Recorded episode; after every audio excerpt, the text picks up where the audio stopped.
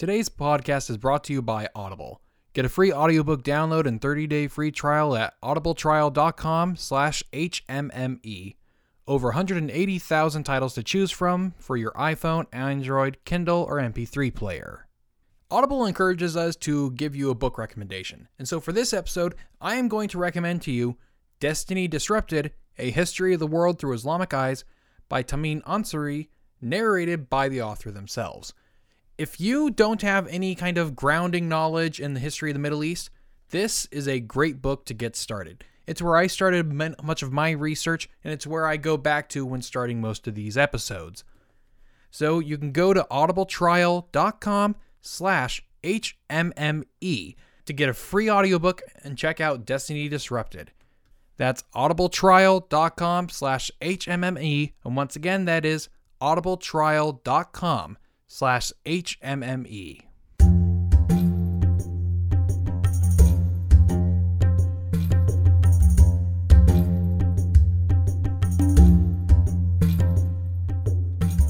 Hey there, everyone. My name is Grant, and you are listening to the History of the Modern Middle East, Episode 8 The Age of Liberation. Okay, so in the last episode, we got through the Tripolitanian War, in which both Italy and the Ottoman Empire bungled their way into a conflict that neither of them was prepared for, ending with an Italian victory on paper, though still fighting Arab tribesmen on the ground. The war ended somewhat abruptly because the Ottomans had to turn their attention northward because the Balkan states decided to dogpile on the Turks while their back was turned.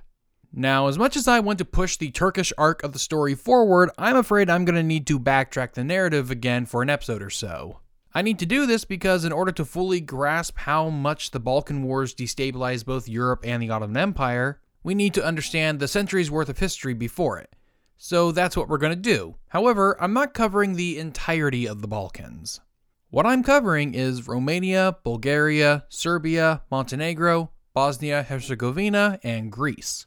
If you look at a map of the Balkans, you'll notice I'm not covering Croatia and Slovenia and that's because those two portions were part of the Habsburg empires rather than the Middle East centered Ottoman Empire.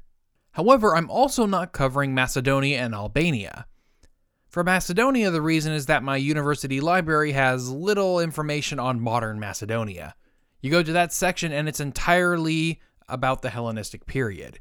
But on top of that, most of what's going on in Macedonia is similar to what's going on in neighboring Greece, Bulgaria, and Serbia. When it comes to the Albanians, on the other hand, it's due to the complexity of the history. Now, the entirety of Balkan history is a lot messier than the rest of Europe's history in terms of creating a straightforward narrative, but Albania is a lot harder. As difficult as parsing the intercommunal networks existing throughout the rest of the Balkans, Albania is another beast entirely. Most of the books I've come across refer to the groupings of peoples in Albania as tribes, and that word is somewhat problematic, and for the time being, I'm just going to square everything in my head. I may come back to Albania in a future episode, but for the time being, I'm just going to include it as little as needed. So, with all that out of the way, let's get started with the episode proper. The 19th century is referred to as the Age of Liberation within Balkan historiography due to the nations of the Balkans all gaining independence for the first time since before the Byzantine Empire. And despite the fall of the Byzantines in 1453, their cultural influence has left a strong mark on the region in terms of religion and language. Within Balkan nationalisms, religion was a major factor, not just in differentiating themselves from their Islamic rulers, but also to differentiate Balkan Christians from one another.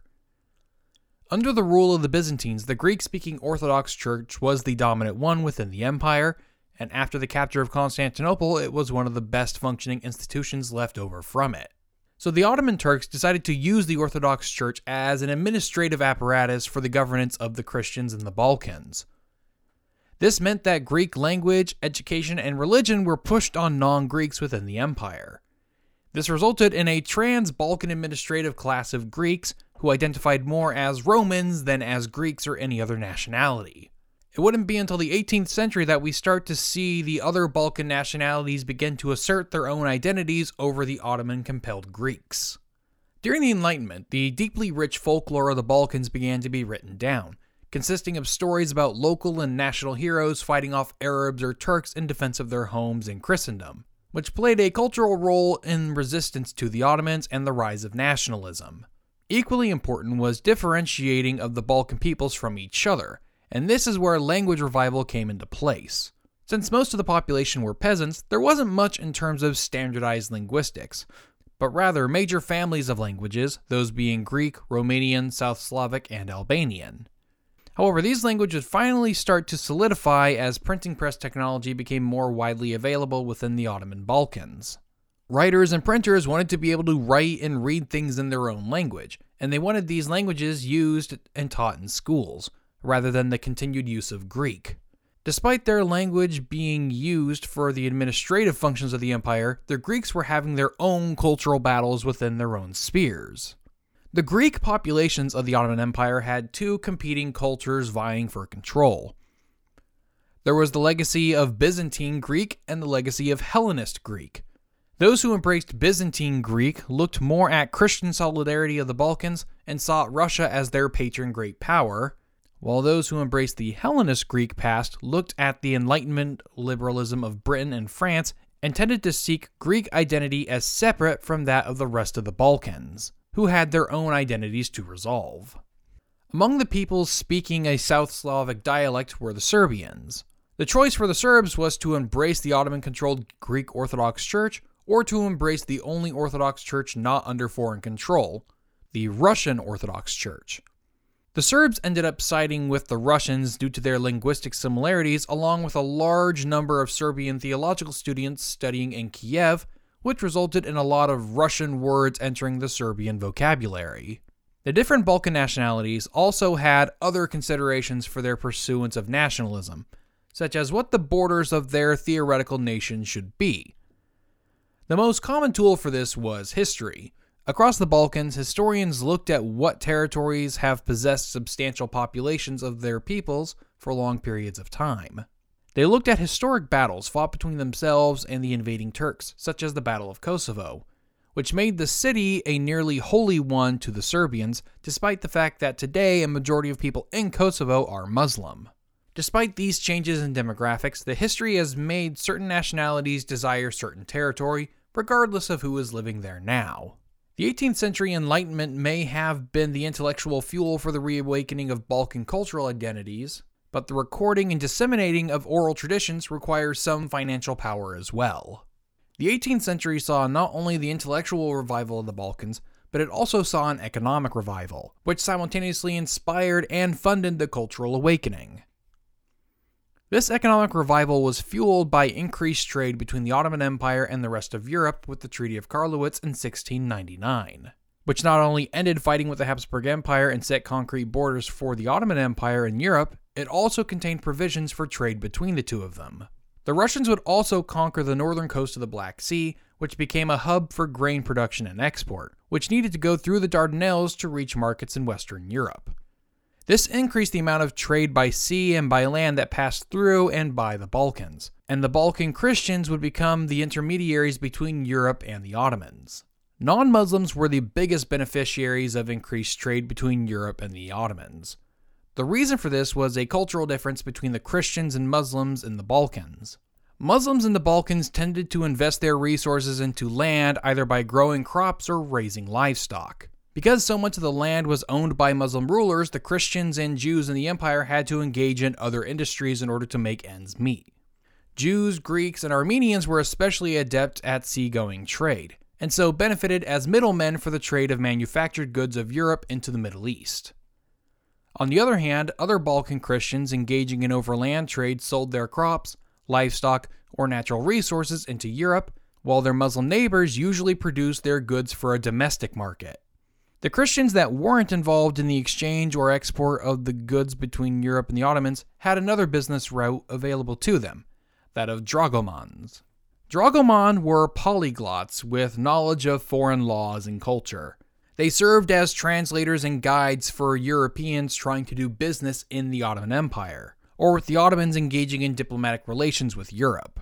The Dragoman were very useful to the Europeans because despite being legally allowed to trade in the Ottoman Empire, there were a lot of eccentricities that the empire had that the Europeans needed to know how to navigate. So not only did the Dragomans serve as interpreters for Europeans, they also advised them on who they needed to bribe to get any business done.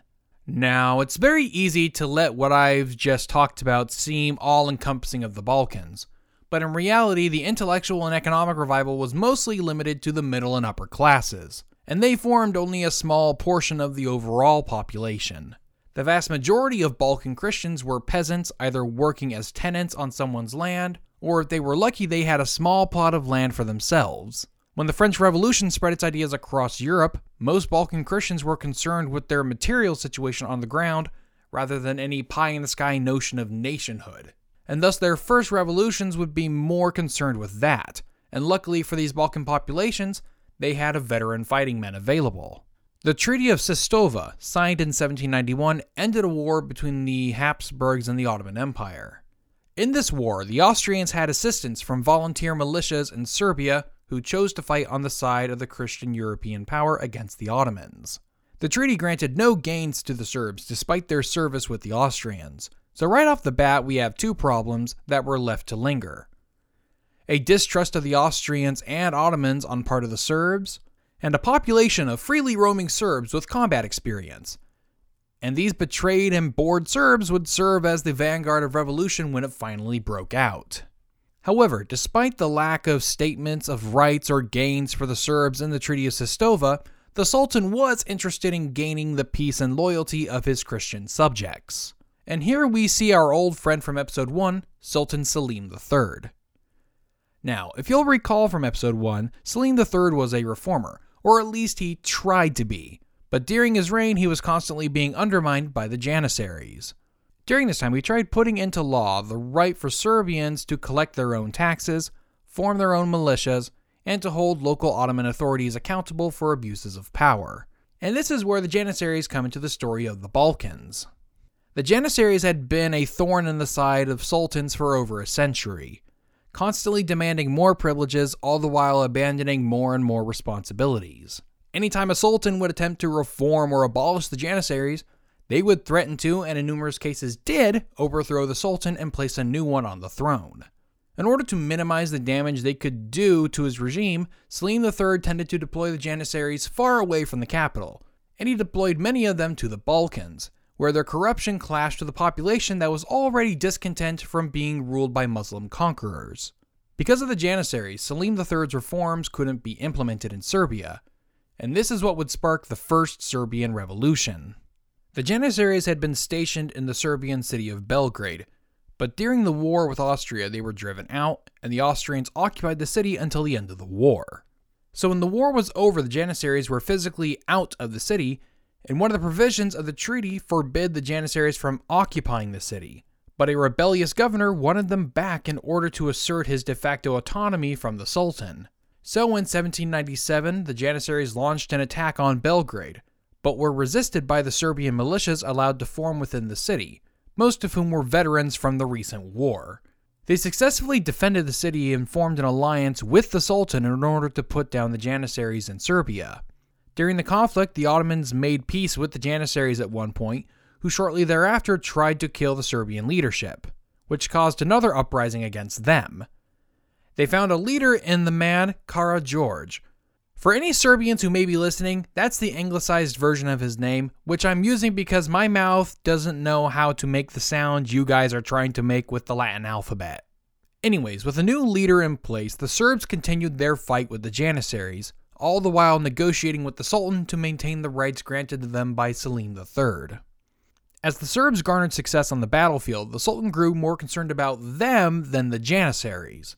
In 1805, the Ottoman government troops began fighting with Serbian militias, but by the end of 1806, the Serbians managed to take control of the entire province, doing so with the aid of Russia, who had declared war on the Ottomans earlier that year.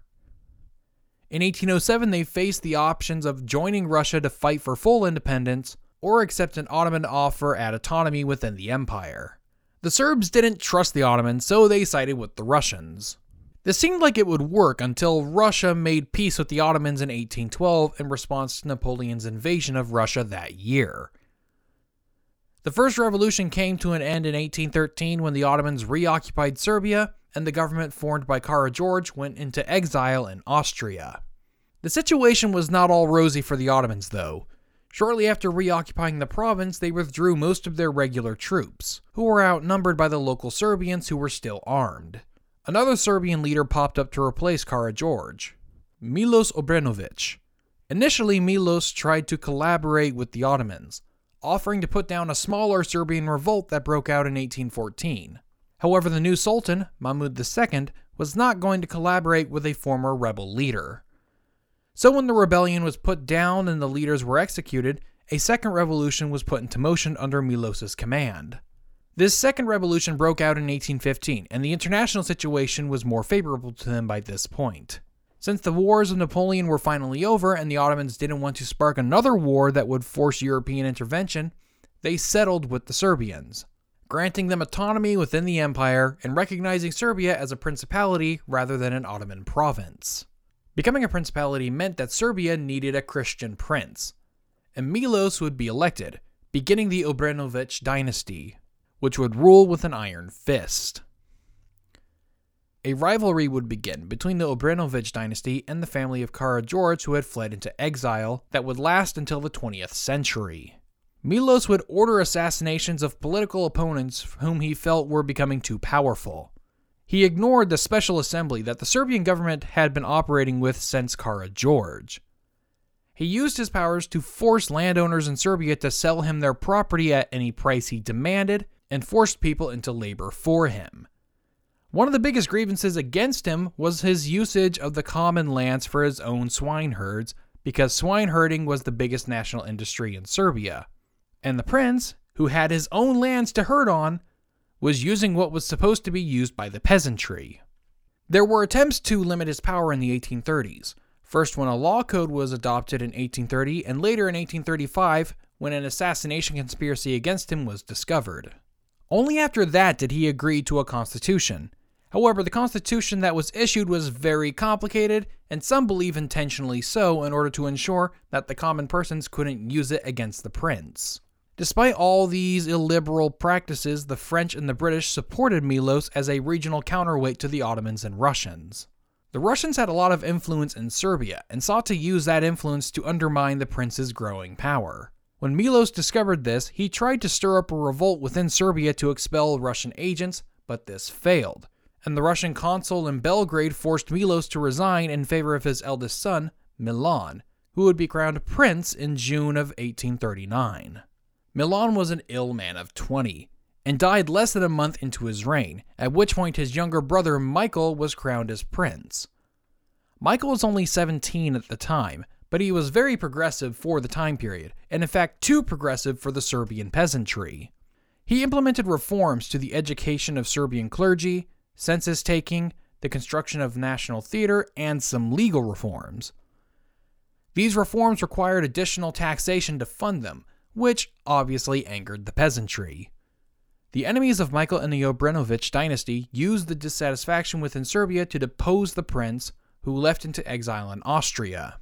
They then elected in his place the only living son of Kara George, Alexander, who founded the Karageorgevich dynasty in 1842.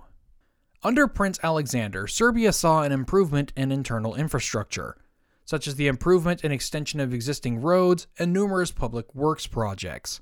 But his indecisive foreign policy would be his undoing.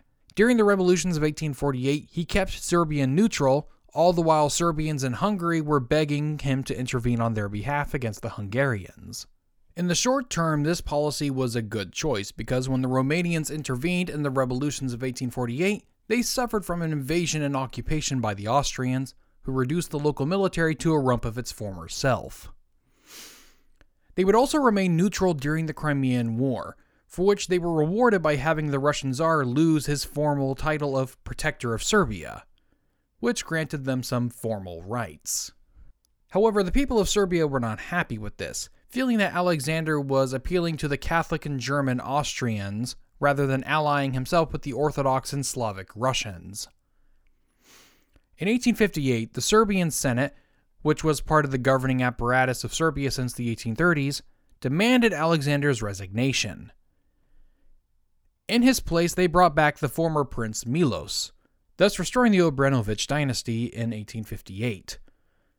Most of the powers of Europe were supportive of the return of Milos, favoring him for his astute foreign policy, even if he did return to his tyrannical means of governance.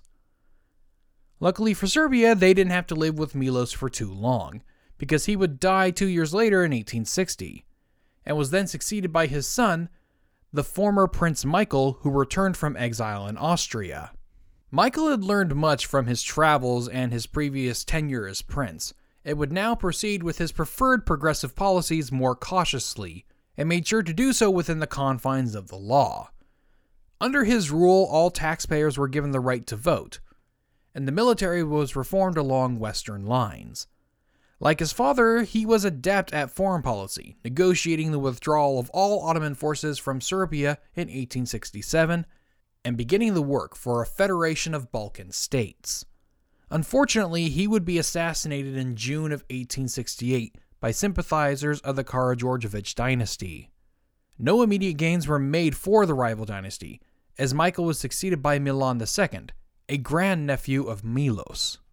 Milan II was only 13 at the time of his ascent, and therefore he was not too concerned with governance. He instead spent his hours seeking pleasure in hunting and gambling. Fortunately for Serbia, the negative impact of these irresponsible habits were mostly felt by the prince himself, who would have the distinct honor to be the reigning sovereign during the Balkan crisis and the Russo Turkish War in the 1870s. But from here, we're going to backtrack because we need to cover a few more countries before the episode is over. As we covered earlier, prior to the Greek War of Independence in 1821, the Greeks were used as administrators across the Ottoman controlled Balkans. This resulted in many of the early struggles for independence to be almost as anti Greek as they were anti Muslim. In Greece itself, there was the division between those embracing the Hellenistic past of Athens or the Byzantine past of Constantinople. The former of those focused on Greek nationhood, while the latter emphasized a restoration of the Byzantine Empire across the entirety of the Balkans.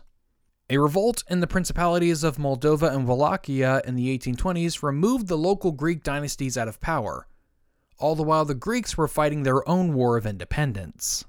The War for Independence began as a revolt against a dissident Ottoman governor of Greece, who sought to carve out his own domain separate from the Sultan in Constantinople. However, this governor still wanted the government to be Islamic, which the Orthodox Greeks were not going to accept in an independent state. So they first rebelled against the governor Ali Pasha, who was assassinated in February of 1822. The first period of the war, going from 1821 to 1824, was very successful for the Greeks. By the end of 1822, most of the Peloponnese, which is southern Greece, was under Greek control except for a handful of fortified cities where Muslim landowners had fled. And from there, the revolt spread into central Greece and the Aegean.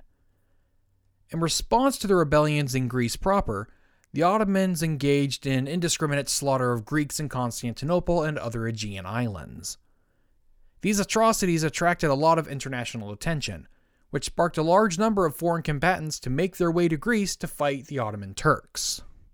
Having nowhere else to turn, Sultan Mahmud II turned to his Albanian pasha in Egypt, Muhammad Ali. Muhammad Ali had a strong and well disciplined army trained by the French. He was a growing Islamic power in his own right, and therefore demanded concessions from the Sultan in Constantinople in exchange for his help. Muhammad Ali demanded that he be given control of the island of Crete and be made the Pasha of the Peloponnese. Mahmud II agreed to these terms, and Muhammad Ali then sent his forces to occupy Crete, which would serve as his base of operations. Leading the Egyptian forces into Greece in 1825 was Ibrahim Pasha, who enacted a systematic massacre to exterminate the Greeks and drive them out of the territory that had been promised to him. They managed to capture numerous cities that had been captured by the Greeks and relieved numerous cities that were under siege.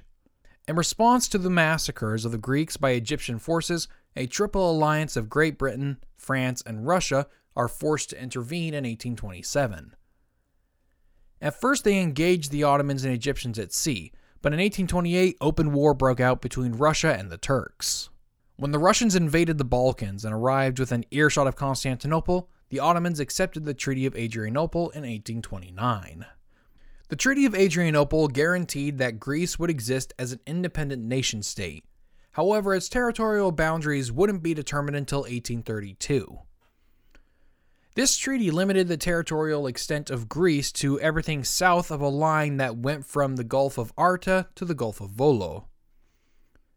This excluded a majority of what is modern Greece and resulted in a majority of ethnic Greeks living outside of Greece. Because of this, Greece was born with a foreign policy goal of expanding into all of the lands where Greeks formed a majority of the population. Now, now Greece could have been made bigger at the start, but the British were afraid of it becoming a puppet or satellite of the Russians, and therefore threatened Turkish control of the Dardanelles, allowing Russians to have open access to the Mediterranean. During the war itself, the Greeks had trouble forming a national government. This was partly due to rival factions trying to control said government, but it was largely due to the nature of the Greek revolt. Unlike the Serbian revolutions, which were led by a single strongman, the Greek Revolution was started at a local level, with different factions building around a locality or around a single personality. After the war, the great powers determined that Greece should be a monarchy under the rule of a hereditary prince. This prince should also not belong to any of the ruling families of France, Russia, or Great Britain in order to maintain their neutrality, which is why a Bavarian prince, Otto, was selected. Otto and his court were Roman Catholics, which resulted in some tension between the population and the government. But even without this, Greece was just a mess at the time. After centuries of neglect, followed by a decade of war, the country was in shambles. Crime was high, and there was a lot of irregular soldiers who had nothing to do. Otto's government tried to disband the irregular soldiers by either incorporating them into a regular army or to send them back into civilian life. However, these veterans didn't want to wear Bavarian uniforms and take orders from a Catholic monarch, so many of them became brigands. The Bavarians tried to replace the centuries old localized government of the Greeks with a highly centralized German one. This resulted in centralization of tax collection, meaning that local authorities couldn't skim tax money away from the capital. The common lands were made property of the crown, who also gave itself a monopoly on the salt trade. They created an educational system that, at least on paper, would carry a Greek child from elementary school to university. However, this was only on paper. There was also a heavy censorship of the media. The most unpopular measure the new monarch implemented was ecclesiastical, when the Greek church was made independent of the Patriarch of Constantinople. Now, the other peoples in the Balkans had been upset with the Patriarchate of Constantinople because it forced Greek language and culture on them. But in Greece itself, this wasn't a problem. So, in their eyes, separating from the church in Constantinople wasn't necessary. The peasantry, as well as disposed clergymen in Greece, were angry and called the separation a Catholic plot to make the Greeks subjects of the Pope. The internal politics of Greece at this time were centered around factions seeking and receiving help from the foreign powers of France, Russia, and Britain. The French party was a nationalist one, supporting a policy of territorial expansion at the expense of the Ottomans. Rivaling the French party was the British party, who preferred a policy of internal development. The French supported King Otto, but the Russians and the British would grow tired of him. The Russians because of his Catholicism, and the British because of his autocracy. This alignment of interests resulted in the Russian and British factions orchestrating a revolution against the power of Otto in 1843. On September 3rd, the army around Athens, with popular support of the people of the capital, rose up against the king and demanded the creation of a constitution, and the expulsion of the Bavarian officials within the government. Otto accepted the demands of the army, and like that, he became a constitutional monarch. The French party was the most supportive of the king who came into power after the revolution, but its policies of national expansion irritated the Ottomans to the point where they expelled Greek diplomats from the country and forbade Greek ships from entering Ottoman ports. The pro French attitudes of the post revolution government annoyed the British to the point where they used a flimsy excuse from a holder of Greek bonds in Gibraltar to invade and occupy a couple islands off southern Greece. This was extremely unpopular with the international community, which resulted in the British backing down and returning the islands. This incident backfired on the British, as Otto and the French party became even more popular because of it. Another crisis erupted during the Crimean War, when the Greeks wanted to support the Russians in their claim of protectorship over Christians in the Ottoman Empire. They attempted to invade some bordering territories in Ottoman Greece, but failed spectacularly. This resulted in the Ottomans giving an ultimatum to the Greek government to punish the officers responsible for the non sanctioned attack. France was so angry at Greece's actions that they wanted to depose King Otto as well, but the British, who also supported France and the Ottomans, were not willing to go that far yet. Instead, they simply compelled Otto to observe strict neutrality. The divisions between King Otto and the people of Greece would finally come to a head during the Austro Italian War of 1859. King Otto, a German, supported the Austrians in the conflict, while the masses supported the Italians. In support of his preferred faction, Otto had newspapers supporting the Italians censored. By this point, an entire generation of Greeks were accustomed to democratic rule, and this blatant autocratic practice wouldn't stand. While Otto was on a cruise in 1862, the army mutinied and the deposition of Otto was announced in Athens. Rather than start a civil war, Otto left Greece forever, but continued to refer to himself as King of Greece for the remainder of his life. Prince George of Schleswig Holstein was chosen to succeed Otto as King of Greece, despite the fact that the people of Greece preferred Prince Albert, the second son of Queen Victoria. This was done in order to keep the agreement that the King of Greece shouldn't be from the royal families of France, Britain, or Russia. To make it up to the Greeks, the British returned control of the Ionian Islands to them, which they had been occupying since the end of the Napoleonic Wars. Prince George would prove to be a very practical monarch, and because of that, he would reign for the next 50 years, seeing Greece through the crisis of the 1870s and the Balkan Wars. From there, we backtrack again to cover Romania. Before Romania was Romania, it was three pieces Transylvania, which was part of the Habsburg Empire, and Moldavia and Wallachia, two principalities within the Ottoman Empire. For the purposes of this narrative, we are going to focus on the latter two. During the period of economic and cultural revival in the Balkans, Moldova and Wallachia were under the rule of Greek families, while the Russians were given a kind of protectorate over the principalities. An uprising in the 1820s forced the Greek princes out of power, to which the Ottomans responded by placing Romanian notables as princes.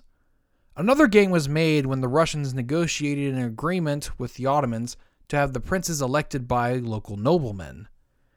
The Romanians also benefited from the Treaty of Adrianople in 1829, which had granted the Greeks independence. The treaty called for the removal of all Turkish landowners and soldiers from Moldavia and Wallachia. By this point, the only connection between the Ottoman Empire and Romania was the payment of tribute to Constantinople. Otherwise, the Romanians were, in all other respects, independent. Over the following decades, the principalities would struggle to gain independence from their protectorate status with Russia. Initially, the two provinces had separate governments, but in the 1860s, their respective noblemen decided to elect the same man as prince of both principalities, who then proceeded to govern the two as though they were one. Because the Romanians gained control over their internal affairs so quickly, it's best that I move on to the next country, Bulgaria. Being the closest to Constantinople, the Bulgarians were the last of the Balkan peoples to achieve their liberation from the Ottomans. Aside from self governance on the village level, the Bulgarians didn't have any of their own institutions. They remained under the Greek Patriarch of Constantinople longer than any of the others, even longer than the Greeks themselves. This overshadowing of their culture was so severe that by the 19th century, the Bulgarian identity was completely unknown outside of the Balkans. Bulgarian cultural revival would be ignited by a number of histories written by monks in the late 18th century. However, these books were not read by people in Bulgaria, but rather by Bulgarians receiving an education abroad. Schools using the Bulgarian language rather than Greek weren't allowed to be set up until 1835. The first regular Bulgarian periodical wouldn't be printed until 1844, and it was printed in Smyrna rather than in Bulgaria itself, which only had a single printing press in the entire country until 1877. Like the other Balkan peoples, the first step they took towards independence wasn't against the Turks but against the Greeks. In 1870, the National Church of Bulgaria was made independent of the Patriarch of Constantinople. This made the Russians concerned because their foreign policy in the Balkans up to this point was based on appealing to their common religious identity. The Russians had hoped that they could use the less solidified Bulgarian national identity to their advantage in controlling them. But after the Crimean War, they were forced to stay out of the Balkans for a time, leaving the Bulgarian nationals to their own devices. Although the Russian state couldn't get more involved in Bulgaria, non governmental groups did. In 1858, the Slavic Benevolent Society was founded in Russia, which served to represent pan Slavic interests outside of Russia. They provided scholarships for Bulgarian and other Slavic Balkan peoples to attend school in Russia. Its goal was to unify the pan Slavic movement under the Tsar. However, this scheme somewhat backfired as many Bulgarian students came into contact with radical Russian students and therefore became influenced by ideas from Western Europe such as liberalism and Marxism.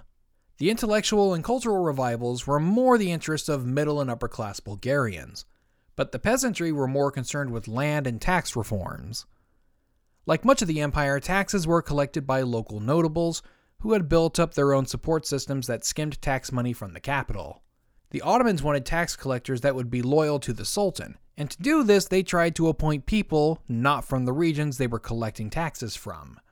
This resulted in people who didn't have any connections to these places ruthlessly collecting taxes and in order to make sure that they didn't build up their own local support systems, they had to be frequently relocated. This managed to improve revenue collection for the Sultanate, but it made the locals paying the taxes angry, because what they wanted was to pay less and fewer taxes rather than being taxed more efficiently. Despite all the weaknesses and setbacks, the Bulgarians still developed their own national identity but the ultimate goal of forming a sovereign nation state would have two separate paths to choose. Older generations preferred a gradual liberation from Ottoman control. They wanted to gain more and more power within the borders of Bulgaria itself until the only thing left was a formal suzerainty to the Ottomans, at which point they could declare independence without conflict.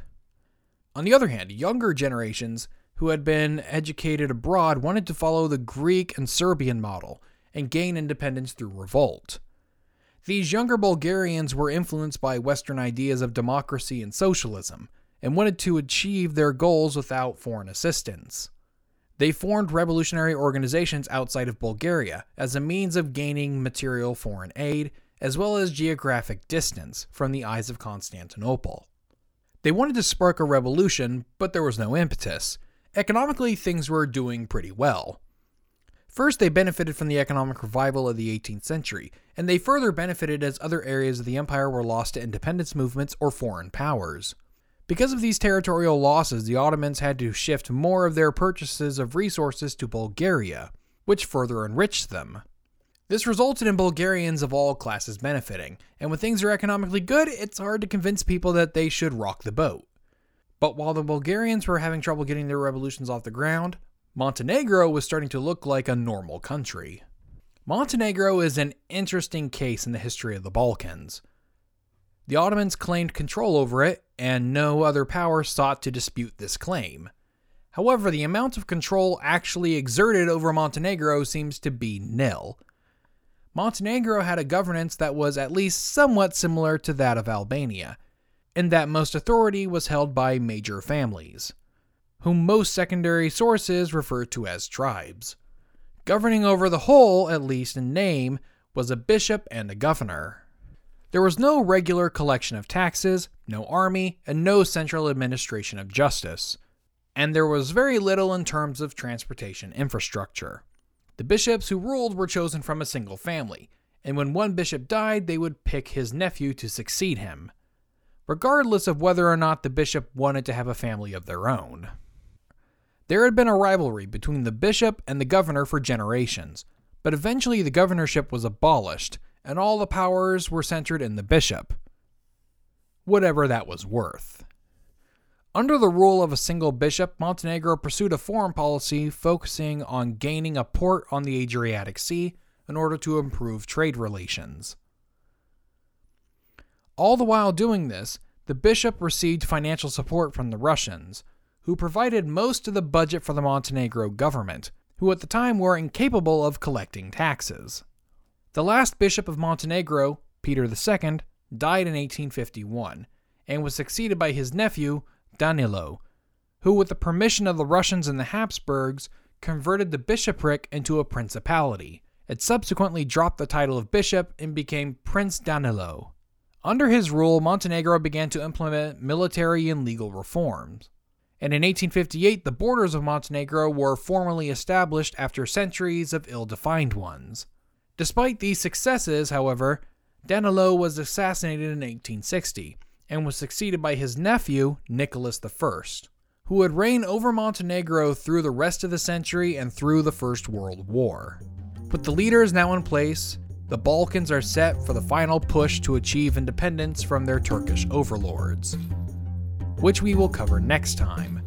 If you have any comments, questions, or concerns, you can reach me on Twitter at Grant G. Hurst or at HMME underscore podcast.